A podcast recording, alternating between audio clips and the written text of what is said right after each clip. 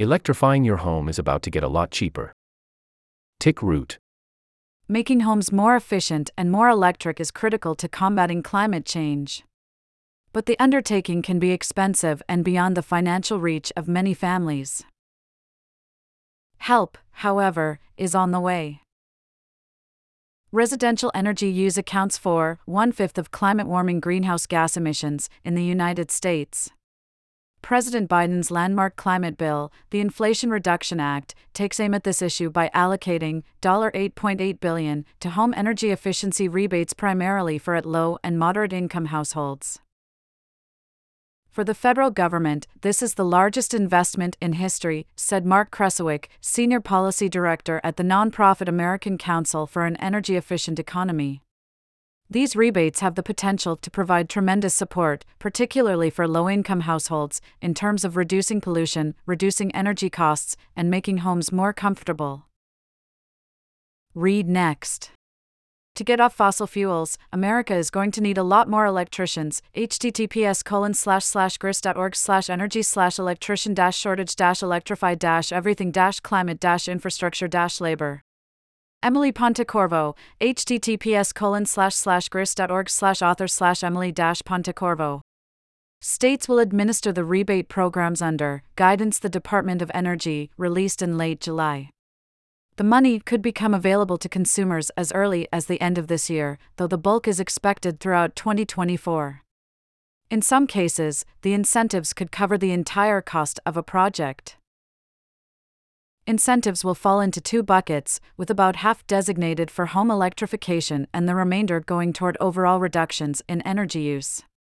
The funding will be tied to household income states must allocate about 40% of the electrification money they receive to low income single family households and another 10% toward low income multifamily buildings.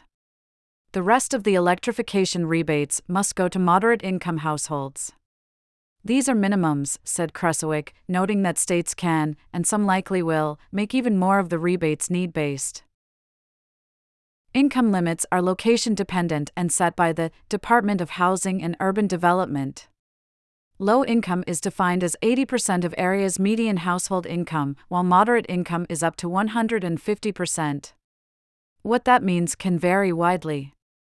In San Francisco, for instance, the low income threshold for a family of four is $148,650, and plus Francisco percent 2C plus CA plus HUD plus Metro plus FMR plus Arian from equals percent 24 where from percent 24 and selection underscore type equals Vandier equals 2023, while in Bullock County, Alabama, it's $52,150. K plus county and state list equals and name equals Alabama and where from equals percent 24 where from percent 24 and state equals 01 and year equals 2023 and the underscore flag equals and selection underscore type equals county ending path equals percent 24 ing path percent 24 and data equals 2023 and submit button equals view plus county plus calculations. The rebates also are larger for low income households. On the electrification front, the guidelines call for up to $8,000 for heat pumps, $840 for induction stoves, and $4,000 to upgrade an electric panel, among other incentives. That said, no single address can receive more than $14,000 over the life of the program. The discounts are largely designed to be available when the items are purchased, which avoids having to paying out of pocket and waiting for a check from the government. These are advanced technologies. Therefore, they often cost more, but they save more energy and help save the climate, said Kara Saul Rinaldi, president and CEO of the AnnDyl Policy Group, an energy and environment strategy firm. If we want our low income communities to invest in something that's going to benefit everyone, like the climate, we need to provide them with additional resources. For the energy reduction incentives, the type of technology use doesn't matter as long as households lower their overall energy use. Homeowners could do this by installing more insulation, sealing windows, or upgrading to more efficient heating and cooling systems, among other options. The rebate amounts are a bit more complex to calculate but are based on either modeled or actual energy savings, and increase if you save more energy or are low income. Read next. Kresowik says efficiency retrofits can cost $25,000, L plus funding plus gap plus analysis underscore February plus 2023.pdf to $30,000 or more. For many people, the Inflation Reduction Act could help put such projects within reach for the first time. While a homeowner cannot claim both an electrification and efficiency rebate for the same improvement, the incentives can be added to other federal weatherization and tax credit initiatives and any offers from utility companies. But the latest rebates will be available only after states have set up their respective programs. For that reason, the families who most need that help will be better served to wait if they can, said Sage Briscoe, Director of Federal Policy for the electrification nonprofit Rewiring America. Of course, that may not be feasible if, say, an appliance breaks, but doing so could potentially net a low income household thousands of dollars in savings. The key is to start planning, Kresowik said of the coming rebates. Talking to a contractor, now, he said, can position households to take advantage of the programs as soon as they start accepting claims. The rebates, though, may not be available everywhere.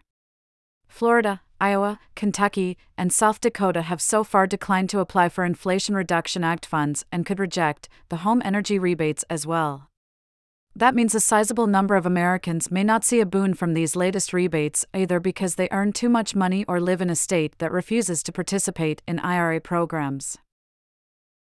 Read next. He wanted to get his home off fossil fuels.